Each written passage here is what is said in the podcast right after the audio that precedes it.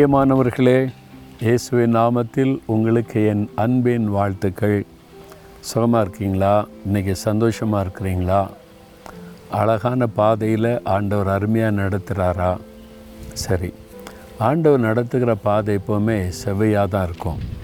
இறைமை முப்பத்தி ஒன்றாம் அதிகாரம் ஒன்பதாம் வசனத்தில் இடராத செம்மையான வழியிலே நடக்க பண்ணுவேன் ஆண்டு சொல்கிறார் எந்த வழியில் நடக்கிறது அப்படின்னு தெரியலையே அப்படின்னு நம்ம கலங்கி நிற்கலாம். வேலைக்கு போகிறதா பிஸ்னஸ் பண்ணுறதா நான் இன்ஜினியரிங் படிக்கிறதா டாக்டர் படிக்கிறதா அல்லது சயின்டிஸ்ட் ஆகிறதா? அல்லது நான் இந்த பாஸ்டர் ஆகிறதா இந்த ஒளி செய்கிறதா என்ன செய்கிறது நிறைய பேருக்கு வழி தெரியாத திகைப்பு. அடுத்து என்ன செய்கிறது எந்த வழியில் நடக்கிறது? அப்படின்றது. அந்த ஆண்டவர் என்ன வாக்கு கொடுக்குறாரு? நான் உங்களை இடராத செவ்வையான வழியிலே நடக்க பண்ணுவேன். அப்போது போகிற வழி வந்து இடரல் உண்டாக்குற வழியாக இருக்கக்கூடாது. சில வரையிலே கரடு முரடாக இருக்கும்ல அப்படியே இடரல் ஆயிரும் கால் அடிபட்டுரும். அப்படிலாம் பாறையில் நடக்கும்போது விரல் அடிபட்டுரும் பாதிப்பு உண்டாகும். அந்த ஆண்டவர் சொல்கிறாரு அது மாதிரி இடரல் இல்லாத செவ்வையான அந்த பாதையிலே நான் உங்களை வழி நடக்க பண்ணுவேன். எவ்வளவு அற்புதமான ஆண்டோர் பார்த்தீங்களா? இஸ்ரேல் மக்களை ஆண்டோர் வனாந்தரத்தில் வழி நடத்தி கொண்டு வந்தாலும் நான் அந்த வனாந்தரத்தை பார்த்துருக்குறேன். எகிப்திலிருந்து இஸ்ரேல் தேசம் வரைக்கும் நாற்பது வருஷம் நடந்தாங்கல்ல? அது சுற்றி சுற்றி நடக்க பண்ணார். மற்றபடி சில நாட்களுக்குள்ளே பிரயாணப்பட்டு வந்திருக்கலாம். அந்த வழியை பார்த்தா ரொம்ப அழகானது. அதாவது ரெண்டு பக்கம் அப்படியே மலை போகும். மத்தியில் அவங்க நடந்து போகிற பாதை. நான் அதை பார்த்து பார்த்து ஆச்சரியப்பட்டேன். தேவன் இந்த மக்களை எவ்வளவு அழகாக நடத்தி இருக்கிறார்.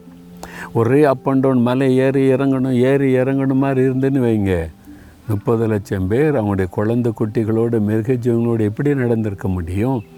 ஆண்டவர் வந்து அப்படிலாம் கஷ்டமான வழியில் நடத்தாமல் அப்படி அழகாக அவர் நடத்தி கொண்டு வந்த பாதையை பார்த்தாலே நமக்கு ஆச்சரியமாக இருக்கும். அப்படி தான் ஆண்டவர் உங்களை நடத்துவார். இடராத செம்மையான வழியில் நடத்துகிற தேவன். ஆனால் நீங்கள் அவர் கையை பிடித்து கொண்டு அவர் நடத்துகிற பாதையில் நடக்கணும். நம்ம இடையில சில சமயம் அவரை விட்டுட்டு வேறு வழியில் நமக்கு பிரியமாய் தோன்றுகிற வழியில் நடக்க ஆரம்பிச்சிடும் பார்த்தீங்களா அப்போ தான் டேஞ்சர் ஆண்டவர் நடத்துகிற பழியில் போய்கிட்டே இருந்தீங்கன்னா சேஃபாக இருக்கலாம்.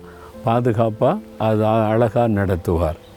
கொஞ்சம் நமக்கு பிரியமான வழியில் நடக்க அவரை விட்டு விலகும்போது தான் பல பாதிப்புகளை சந்திக்கிறோம்.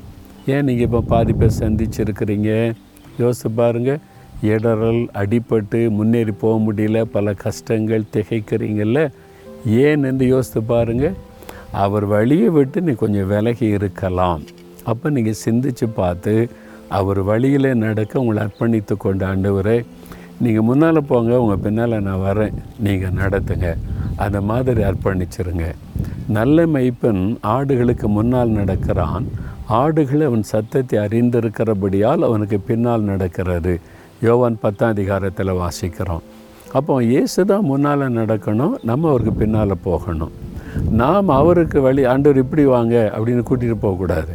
நமக்கு இஷ்டமான வழியில். அப்படி முயற்சி பண்ணக்கூடாது. நீங்கள் அப்படி முயற்சி பண்ணனால தான் இன்றைக்கி இடரல் பிரச்சனை நெருக்கம் எல்லாமே. அதனால் இன்றைக்கி மறுபடியும் உங்களுடைய வழிகளை ஒப்பு கொடுத்து நீங்கள் நடத்துங்க. உங்கள் பாதையில் நான் நடக்க ஒப்பு கொடுக்குறேன்னு சொல்லுங்கள் எல்லாம் சரியாயிரும். சரியா?